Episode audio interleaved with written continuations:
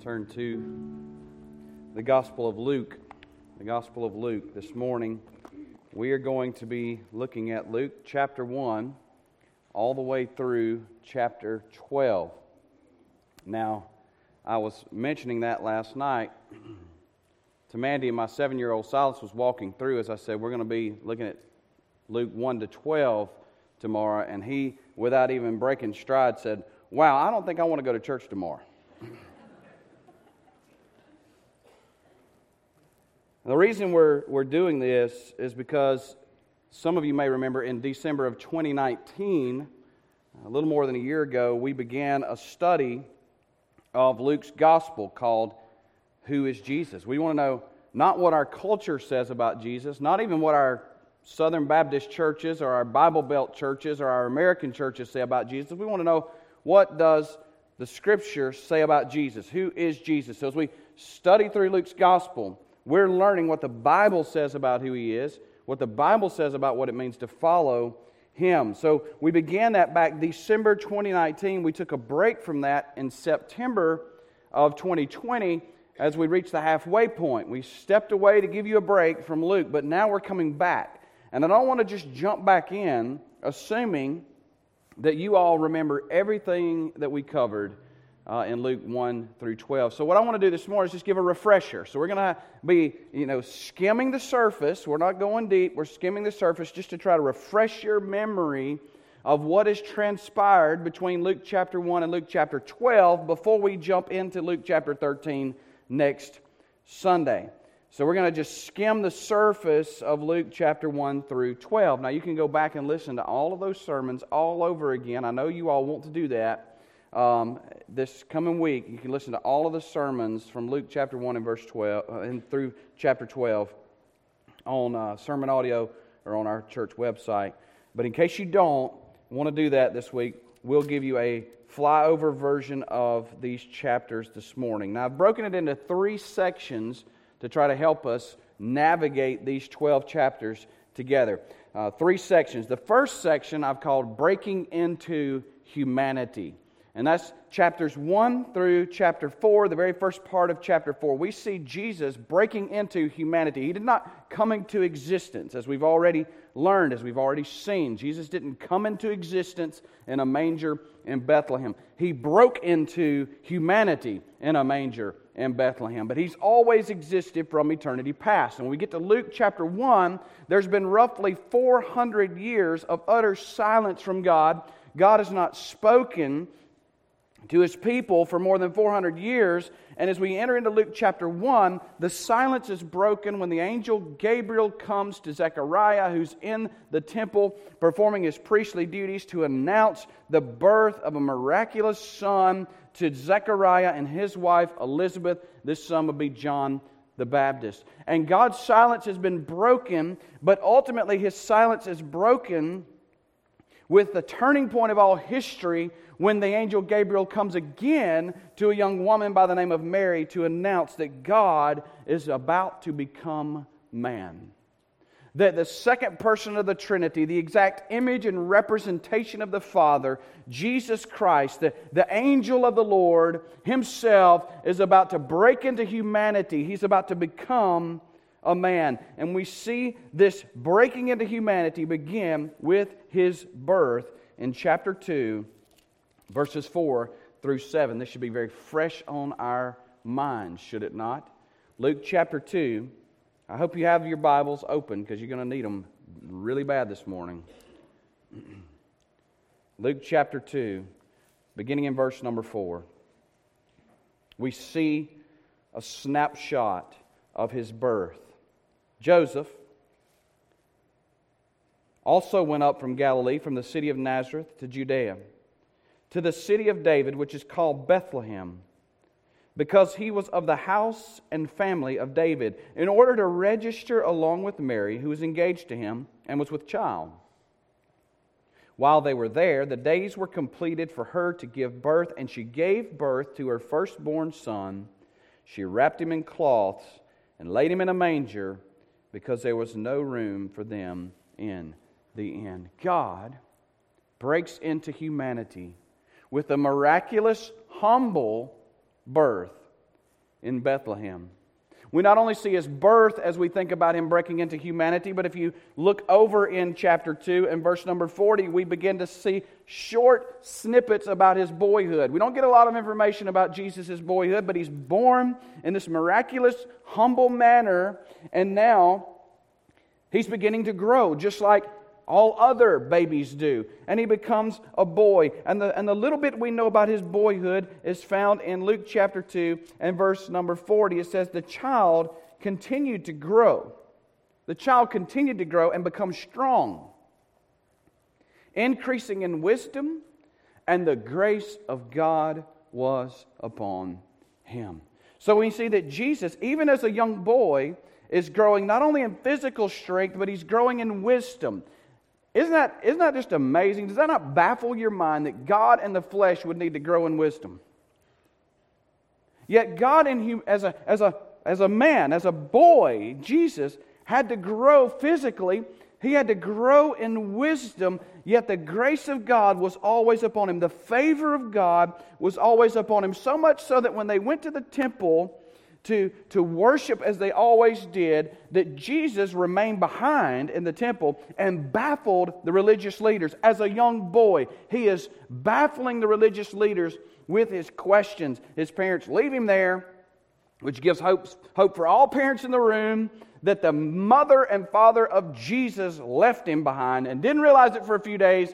Then they go back and find Jesus in the temple, communicating with the religious leaders there. And we see in verse number fifty-two of Luke chapter two that when Jesus returned home with them, with Mary, and with Joseph, that He submitted Himself to them.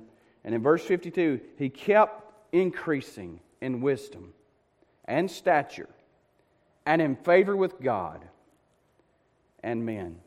It's boyhood. Now, some of you in this room are in the, the place of life called boyhood. Or we could call it girlhood. Or we could call it childhood. And, and our childhoods today, our adolescence today, if you want to call that, is really characterized by one word, and it's the word foolishness. It's like you get a pass all of a sudden to just be foolish until you turn, well, it used to be eighteen or nineteen, now it's probably like forty, because there's thirty-year-olds that are playing Xbox in their parents' basement still, you know, they just haven't grown out of it. Like you as a boy, little boys, you as a girl, little girls, you as young men and young women, teenagers, middle schoolers, high schoolers, you do not get a pass. You need to be growing in wisdom. And sadly, it seems that many are growing in foolishness rather than wisdom. And wisdom, listen, you can get straight A's. You can get straight A's in school and be a total numbskull. Every person, every adult in this room went to school with somebody who aced every test, was the smartest person in the class, and that now is either dead or in prison because they were numbskulls. Is that a theological word? I don't know. It's the first day of the year. Give us a break, right? You need to grow in wisdom. Wisdom is not just acing tests and being smart up top. Wisdom is being able to take the Word of God and apply it to every area of your life. That's what wisdom is. Wisdom is being able to take the Scriptures and apply it to every area of your life. And you don't begin to grow as a Christian when you get out of high school or when you get out of college or when you reach quote-unquote adulthood, whatever that is. You need to start growing in wisdom now, young person, young children. Let it be said of you that you're growing in wisdom like Jesus, that you're growing not only in stature like Jesus, but that you're growing in favor with God like Jesus and in favor with man like Jesus. That is not a goal that's too high for you young people to attain to, or us old people to attain to. Grow in wisdom, in favor with God, in favor with man. We see that in Jesus' boyhood. We see His birth, His boyhood, and then in chapter three, we see His baptism. In verses twenty-one and twenty-two of chapter three, Jesus encounters his cousin John, whose birth was miraculous, whose birth was announced by Gabriel. And in in Matthew in Luke chapter three, verses twenty-one and twenty-two, Jesus comes to John, his cousin, to be baptized. It says in verse twenty-one, when all the people were baptized, Jesus was also baptized. And while he was praying, heaven was opened, and the Holy Spirit descended upon him in bodily form like a dove, and a voice came out of heaven, "You are my beloved Son, in you I'm well pleased." In Jesus' baptism, there's, there's all three persons of what we call the Trinity are present there at that baptism. You've got God the Holy Spirit descending upon Jesus in bodily form like a dove. You've got God the Father's voice booming out over the baptism. "This is my beloved Son in whom I'm well pleased." You have God the Son being baptized there, not because he needed to be baptized, but because he was setting an example for all who would follow him, and because he was fulfilling all righteousness and all the expectations of the people around him when he was baptized. And there may be some of you sitting here as we start this new year, and you know, you know that you have never been biblically baptized. You have never been baptized. You know that God has done a work in your heart, God has done a work in your life, God has transformed you, God has made you a new creation, and yet you haven't taken that first step of obedience to submit yourself to baptism like Jesus was baptized. And you need, you may need this morning to talk with someone about being obedient and being baptized. Jesus breaks into humanity with a miraculous birth. He, he breaks into humanity with a unique boyhood and with an amazing baptism. And then fourthly, we see in chapter four, verses one and two, as he's breaking into humanity, that he can't bypass a battle. His battle with Satan. In chapter four, verses one and two, it says, Jesus, full of the Holy Spirit, after being baptized, he's full of the Holy Spirit, he returned from the Jordan and was led around by the Spirit in the wilderness for forty days, being tempted by the devil. That should raise some memories for us that just like Adam in the garden was tempted by Satan, Jesus, the last Adam, would be tempted by Satan. Not by demons, not by the flesh, not by the world, but by Satan himself. Could you imagine Satan himself tempting you? Not just his cronies, not just his influence in the world, not just your own internal flesh, but Satan himself stepping aside, coming to you to tempt you. That's what Jesus dealt with. That's what Adam dealt with. Like, like Israel wandered in the wilderness for forty years. Jesus wanders in the wilderness for forty days, and he's being tempted by the devil. But unlike Adam and unlike Israel, who had previously given in to the temptation of the devil, Jesus defeats Satan by standing on the Word of God. He defeats his every temptation, and Satan goes away from him. And that should give us hope this morning, because all of us are dealing with temptation. All of us will deal with temptation till the day we put off this earthly body and step into eternity. We will deal with temptation. But there's some good news. Let me just let me just share with you real quick First Corinthians chapter ten and verse thirteen. It's not in your notes if you're following along, but just listen, you'll recognize the verse. First Corinthians ten, verse thirteen. No temptation has overtaken you, but such as is common to man, and God is faithful, who will not allow you to be tempted beyond what you are able, but with the temptation will provide the way of escape also, so that you will be able to endure it. Jesus was tempted in every way just like us, and he stood firm, and now he's promised to make us a way of escape from temptation so that we can avoid, so that we can resist, and so that we can run from temptation and be victorious as he was victorious. So Jesus breaks into humanity. And then in chapters four through eight, we see Jesus beginning public ministry. He's broken into humanity with a miraculous birth, with a unique boyhood, with an amazing baptism, with an epic battle. But then he begins his official ministry in chapter four, the latter part of chapter four, down through chapter eight. And he does five things as he as he begins this public ministry, as he steps out of the shadows, so to speak, and begins to say, all right, it's time for you to listen to me. It's time for you to pay attention to the teacher now. The first thing he does as he begins his public ministry is in chapter four, verses sixteen to twenty-one. and he reveals himself. He, and he reveals himself quite appropriately by going home. He goes home to the synagogue, and in Luke chapter four, beginning in verse sixteen, it says, he came to Nazareth where he had been brought up, and as was his custom, he entered the synagogue on the Sabbath and stood up to read. So this is his custom. So apparently, the people in Nazareth knew Jesus. This was his synagogue. Apparently, the people in Nazareth knew that Jesus would often read scriptures in the synagogue. So far, everything is absolutely normal. Jesus has been baptized.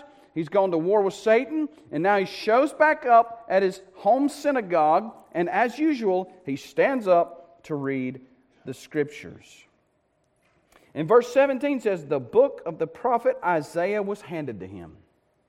And he opened the book, and he found the place where it was written, the Spirit of the Lord is upon me, because he anointed me to preach the gospel to the poor. He has sent me to proclaim release to the captives and recovery of sight to the blind, to set free those who are oppressed, to proclaim the favorable year of the Lord. So far, so good. Everybody's listening to Isaiah say these words. Jesus reading the words of Isaiah. But in verse twenty, things begin to shift. Because he, he, he closes the book in verse twenty. He gave it back to the attendant. He sat down, and all the eyes, and the eyes of all in the synagogue were fixed on him, and he began to say to them, today, this scripture has been fulfilled in your hearing. That's what we would call, in twenty twenty-one, a mic drop. Okay, he's just read a passage of scripture. And then he said, you want to know what that's about? You're looking at him. And every jaw dropped in the room. Jesus said, the Spirit of the Lord is upon me. Imagine the audacity for me to walk up here this morning and say, listen guys, the Spirit of the Lord is upon me. He's anointed me to preach the gospel to the poor. He has sent me to proclaim release to the captives and recovery of sight to the blind, to set free those who are oppressed, and to proclaim the favorable year of the Lord. Imagine the audacity, and yet this is exactly what Jesus did, and it's exactly what Jesus came to do. He reveals himself as this one in Luke chapter four. And listen, if this is what Jesus is about, just think about this with me just for a moment. If this is what Jesus is about. If Jesus is about preaching the gospel to the poor, not the well-to-do that can fluff up our budgets, but the poor. Not the dignified who can dress appropriately, but the poor. Not the dignified who smell appropriately and know how to act, but the poor. If Jesus is about preaching the gospel to the poor, if Jesus is about proclaiming release to captives, if Jesus is about giving spiritual sight to the spiritual blind and setting free those who are oppressed by the wicked one, if this is what Jesus about is about, and we are Jesus' followers, and Jesus is the head of the church, why on earth is this not what we're about? That's because we're First Baptists. And we can leave the church off of that. We might be First Baptist, but we're not First Baptist Church. Because the church is about what Jesus is about. And Jesus reveals himself and says, this is what it's going to be, people. Not a pathway to success. Not a pathway to stardom. Not a pathway to the platform of the Tennessee Baptist Convention Board or the Southern Baptist Convention, but it's going to be a pathway to the lowly. Jesus reveals himself as the one who would preach the gospel to the poor, who would set free captives and oppressed and the blind. This is the beginning of his public ministry. He reveals himself. And then in chapter five, he calls his disciples. He begins to call his disciples. In chapter five, we, we get this picture of Jesus engaging fishermen, fishermen like Peter, fishermen like Andrew, Peter's brother, fishermen like James and John, the sons of thunder. These guys smell bad. These guys don't have seminary degrees. These guys probably use crude language. These guys are probably rough around the edge. These, these, these men fish for a living. And Jesus finds them and, and, he, and he says, follow me. And they leave their father, Zebedee, James and John do. They leave their boats. They leave their nets. And they follow Jesus. He comes to Levi in, Matthew, in, in Luke chapter five, verses twenty-seven and twenty-eight. Levi, who has betrayed his people and linked arms with the Romans to get a high-paying job. And in verse twenty-seven of Luke chapter five, it says, he went out and noticed a tax collector named Levi sitting in the tax booth, and he said to him, follow me. And he left everything behind and got up and began to follow him. Peter, Andrew, James, John, Levi, when he calls, they leave everything to follow him. And, and listen, as I've read through Luke, and as I've studied Luke, and as I continue to study Luke, there is one theme that I think we have completely missed. That I've completely missed. And what it means to follow Jesus. It seems as though every single thing about following Jesus in the Gospels, and especially in Luke, every single thing is about loosening our grip on this world. Everything. It's just about loosening our grip on this world. And here we see James and John and Peter and Andrew and Levi, they have to start out by just opening their hand and releasing their grip on everything in this world to follow Jesus. We need to ask ourselves, is that what our Christianity looks like this morning? Are we loosening our grip on this world? Are we clinging to it? Let me just say that one of the reasons we get so wrapped up in politics is because we're trying to hang on to something.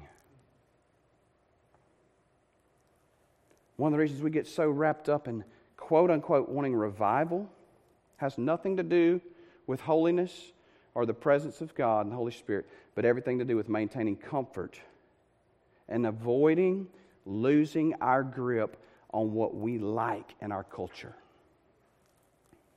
And let's be honest, a lot of what heaven is for us has nothing to do with Jesus, but everything to do with fishing on the crystal sea, hunting in the green valleys. I actually heard a poem in a, in a funeral sermon that was all about sailing off to fish. That's what we've come to. That's what we've come to in this country. Forget Jesus, forget the throne, forget the glories of heaven. Let's go fishing in heaven. Hallelujah, I'm happy there. Forget Jesus, forget God, forget everything. Just give me mama and them and a big bunch of food and a fishing tournament. I'm happy. It's ridiculous. We have to turn loose of all of this. That's what it means to follow Jesus. We loosen our grip on this world, this life, the temporal blessings that we enjoy and we should thank God for. We've got to release and say, if you want them back, you can have them back. If you want everything that I love and value in this life, you can have it. And by His grace, He leaves us with a lot of stuff and everything we don't deserve. But we have to be willing to release our grips. Think about this. Jesus says, follow me. And we need to ask ourselves, where's Jesus? And wherever Jesus is, it requires us to loosen our grips. And to turn loose of this to be where Jesus is. He calls His disciples to leave and to follow Him. And if we are His disciples, He's called us to leave and to turn loose of this life to follow Him wherever He may lead us to go. He reveals Himself. He calls His disciples. And then it even gets a little more complicated. Because if you drop down to verses twenty to twenty-six in Luke chapter six, He begins to proclaim blessings and woes.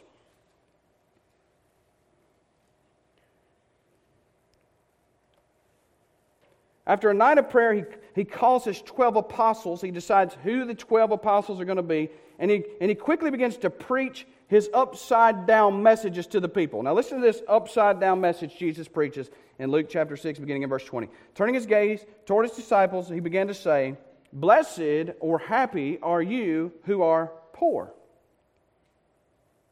for yours is the kingdom of God. Blessed are you who hunger now, for you shall be satisfied. Blessed are you who weep now, for you shall laugh. Blessed are you when men hate you and ostracize you and insult you and scorn your name as evil for the sake of the Son of Man. Be glad in that day and leap for joy, for behold, your reward is great in heaven. For in the same way their fathers used to treat the prophets.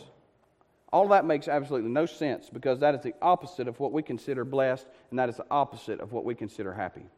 How many of us, when we sing, God bless America, are thinking, make us poor, make us hungry, make us weep, make us hated.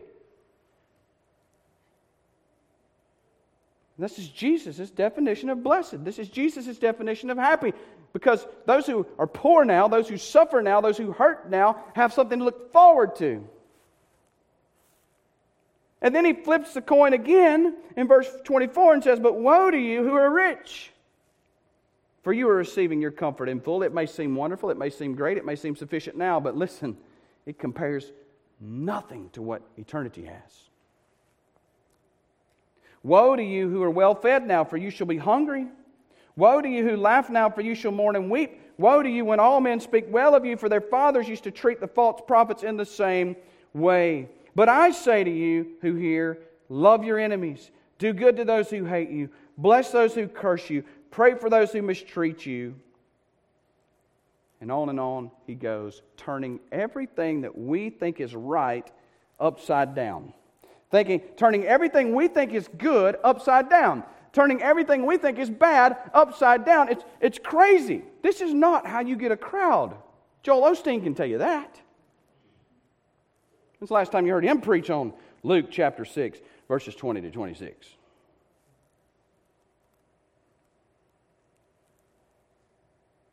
It's proclaiming blessings and woes. And fourthly, he gets unexpected responses.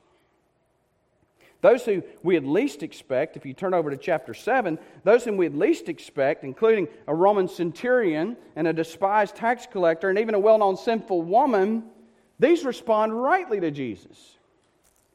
Meanwhile, those whom we would expect to be lovers of God, like the Pharisees, the Sadducees, the religious leaders, the scribes, the lawyers, the experts in the Jewish law, they reject God's plan. Jesus gets invited as a courtesy call to a Pharisee's house. They have a meal, and this sinful woman walks in, washes his feet, and of course the Pharisee scoffs. Jesus was really such a great prophet, he didn't know what kind of lady this was. In verse forty-seven of Luke chapter seven, Jesus says, for this reason I say to you, her sins, which are many, have been forgiven, for she loved much. But he who is forgiven little, Simon, loves little. Unexpected responses. And then we see Jesus in chapter eight remind us that he, as humble as he is, as different as he is from everything that they had set up as holy and right, he expects fruit. He expects fruit. And he tells a parable about the soils. And he interprets that parable for them in Luke chapter eight, beginning in verse eleven. The parable is this, he says, the seed is the word of God. Those beside the road are those who have heard. Then the devil comes and takes away the word from their hearts so that they will not believe and be saved. Those on the rocky soil are those, when they hear, receive the word with joy, but they have no firm root. They believe for a while, and in time of temptation they fall away. The seed which fell among the thorns, these are the ones who have heard, and as they go on their way, they are choked with worries and riches and pleasures of this life, and they bring no fruit to maturity. But the seed in the good soil, these are the ones who have heard the word in an honest and good heart, and hold it fast and bear fruit with perseverance. There's only two types of soil. There's not four types. There's two types. There's good soil, there's bad soil. The good soil bears fruit. The bad soil may last no time, a little time, or a long time, but it doesn't bring forth fruit. There's good soil, there's bad soil. Jesus says, I am the vine, you are the branches. He who abides in me and I in him will bring forth fruit. And the one who brings forth fruit I will prune so that he can bring forth more fruit, because by this the Father is glorified that we bear much fruit. Jesus expects fruit. He demands a fruitful response. Think about your life. Are you bearing fruit?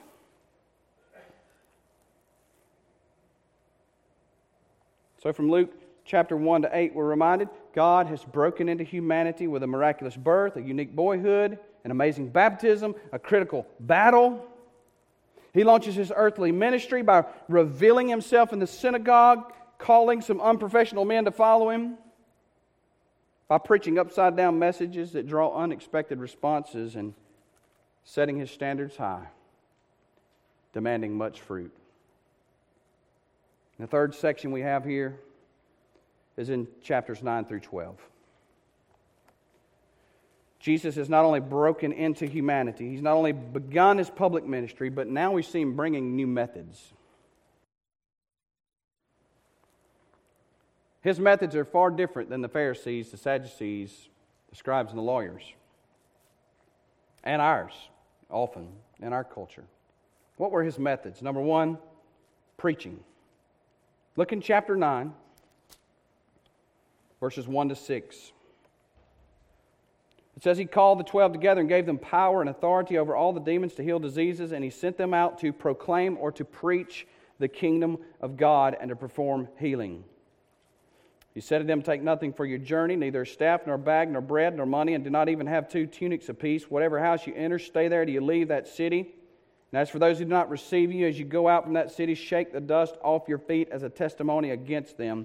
Departing, they begin going throughout the villages, preaching the gospel and healing everywhere. They were preaching. Jesus himself follows on the heels of their preaching with his own preaching. And in his preaching, he's sowing the seeds of the gospel message and the cost of following him. In verses twenty-one down to verse twenty-seven, Jesus began to warn them and instruct them not to tell this to anyone, saying, The Son of Man must suffer many things and be rejected by the elders and chief priests and scribes and be killed and be raised up on the third day.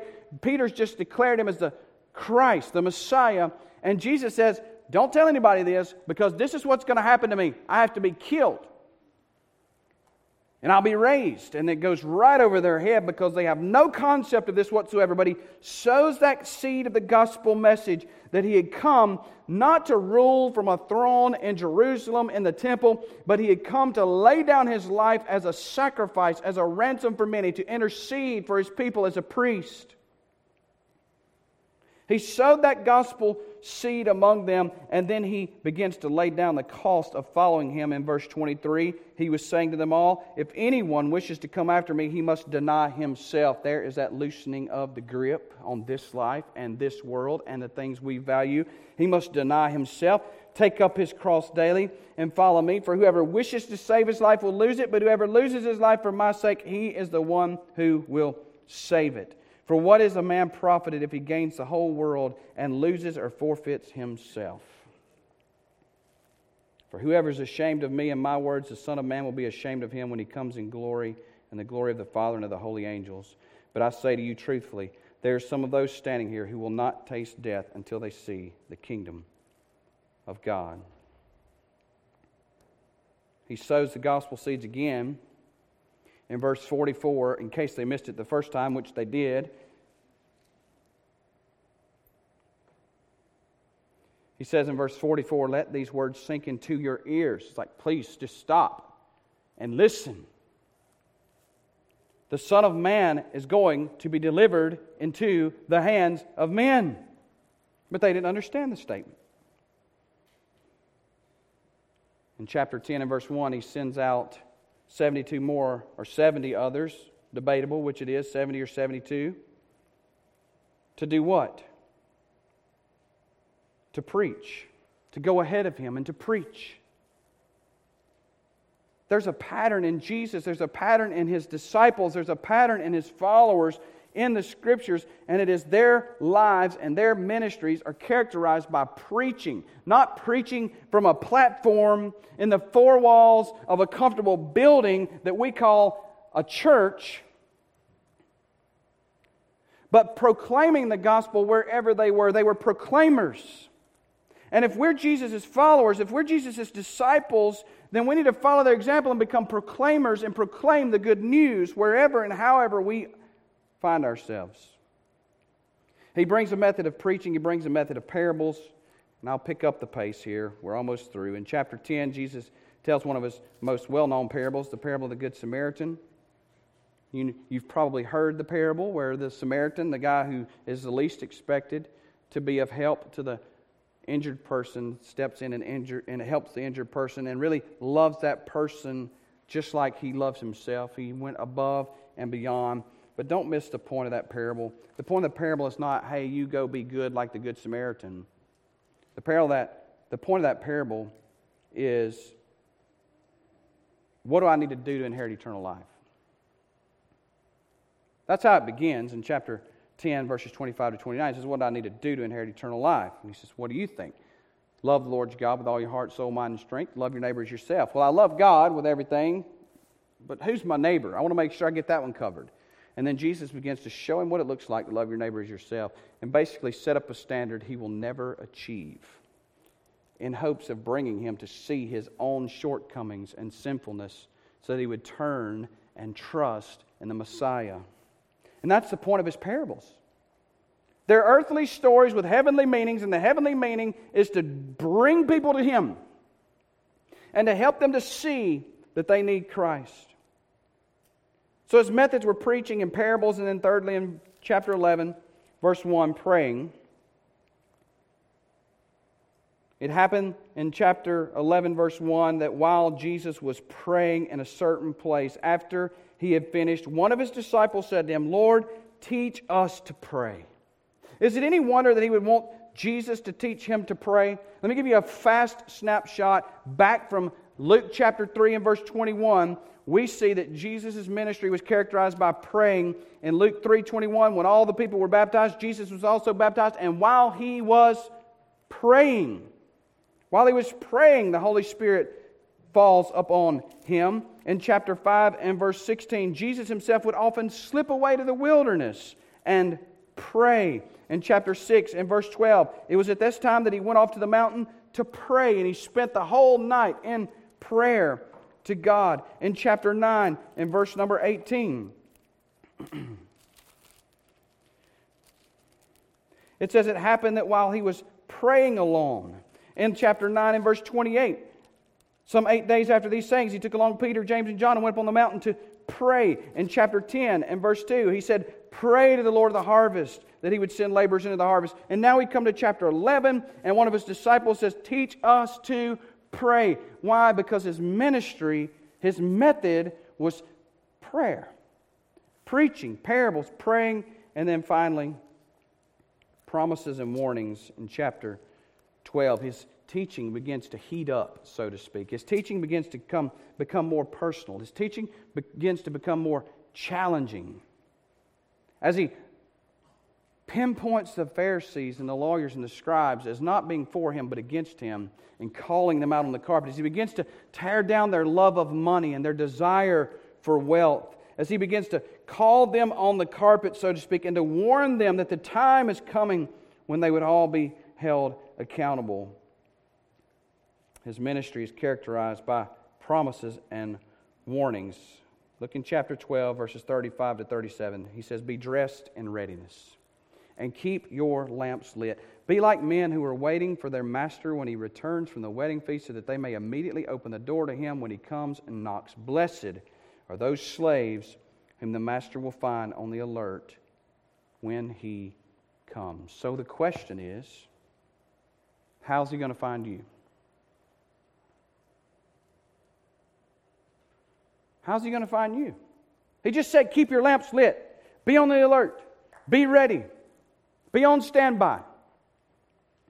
Be dressed for action. Blessed is the one whom the master finds this way when he comes. How is he going to find you? I mean, we covered in one sermon what it took us nine months to cover last year. Isn't that just unbelievable? Not exactly, but we skimmed the surface. And I hope it's jogged your memory as to what we looked at in chapters one through twelve. But there's a singular theme throughout. And the singular theme is this: the good news of Jesus Christ has come, and it is meant to be spread. That's the theme. The good news of Jesus Christ has come, and it is meant not to be kept to ourselves, but it is meant to be spread. Do you know and understand this good news? That Jesus Christ broke into humanity. He became a man. He humbled himself and took on the form of humanity to live the life that God requires and demands of us. To live a life of sinless perfection. To live a life of holiness. To live a life of righteousness. To check every box that needs to be checked to get us into heaven. Jesus comes and checks them all. And not only does He check every box required to get us into heaven, but He goes to the cross, and there on the cross, He takes our punishment in our place for all of our sin, for all of our iniquity, for all of our failures. Jesus pays it all. He's buried in a barred tomb, as we're going to see in the second half of the gospel. He raises from the dead. He ascends to the right hand of the Father. And He's interceding even now. And calling even now. People like you, people like me, to turn from their sin, to release their grip on this life, to release their grip on this temporal world, to release their grip on the things of this life, and to deny themselves and to throw themselves upon His mercy and grace for salvation. Do you know Him? Do you know Him? Are you ready for Him to return? If not, please, please, please, call on His name this morning. Talk to somebody you trust this morning to point you to Him. And are you involved in spreading this news? Are you involved in praying? Praying for revival, real revival, real awakening, souls to be saved, missionaries around the globe. Are you praying? Are you giving faithfully? Not only to the church here locally to do local ministry, but are you faithfully giving globally? Are you going here to the ends of the earth as you're able? Are you sending? Are you a part of spreading this good news? This is what it means to be a church. This is what it means to be a Christian. Embrace the gospel. Spread the gospel. And that's what we see in Luke. And that's our hope and our prayer for you as individuals, for us as a church. Would you bow with me? As your heads are bowed, your eyes are closed, I want to just encourage you right now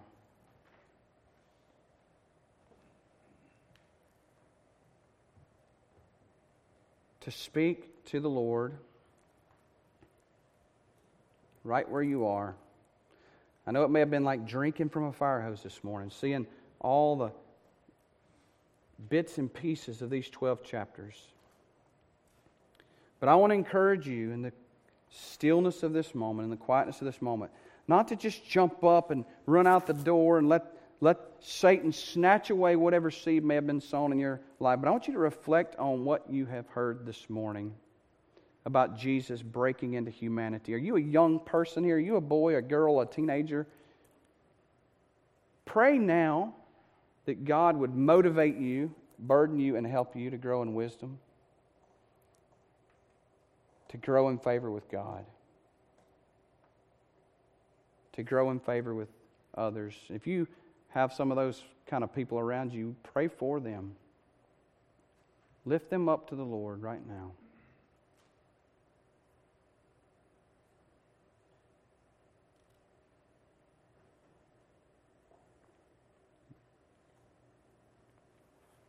Maybe this morning you're past that point and you're no longer a young person anymore, but you, or you may be a young person. And you know that you have come to know Christ and you've, you're following Christ. He's changed your life, but you need to be baptized. Pray that God will give you the courage to talk to somebody about baptism. Some of you are fighting temptation that nobody knows about in your life.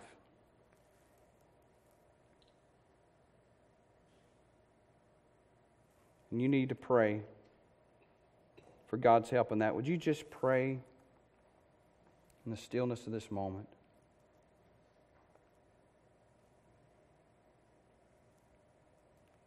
Jesus revealed himself as the one who had come for those who were hurting and in need and less fortunate than most of us. Is, is that what we are about? Has he called you to be his follower? If he's called you to be his follower, have you responded? Have you embraced this upside-down message he preached of blessings and, and woes? Are you bearing fruit? Pray now that God would give you fruit, that God would prune you if necessary to bring forth more fruit and much fruit for his glory.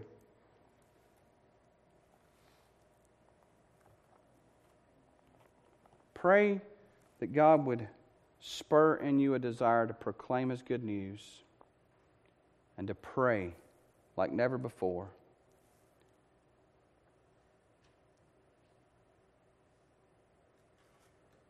And pray for those around you who may not be ready. Just pray for those in this room who may not be ready. Those who are listening online, those who are across the road, pray for those around you who may not be ready. And if you are not ready, call on the name of the Lord even now. He is faithful to save. Father, we thank you for your grace. We thank you for your mercy.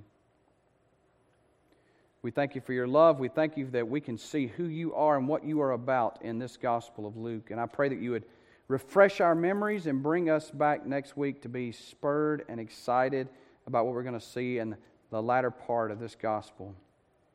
As you continue to push us and stretch us and teach us and grow us and challenge us to release our grip on this life to follow you, I pray that you would prepare our hearts. I pray for those that have lifted up one another this morning, their concerns this morning, their burdens this morning as they've reflected on what they've heard. I pray for those who may not know you, who may not be ready. Give them the courage to talk with someone they trust before they leave this place. We thank you and we praise you for who you are. And thank you for each person here today. And we'll praise you for what you're doing and going to do in twenty twenty-one. We know that you are good. And you work all things together for good to those who love you and are called according to your purpose. So we hope for the future and anticipate what you're going to do in us and through us for your glory. In Jesus' name, amen.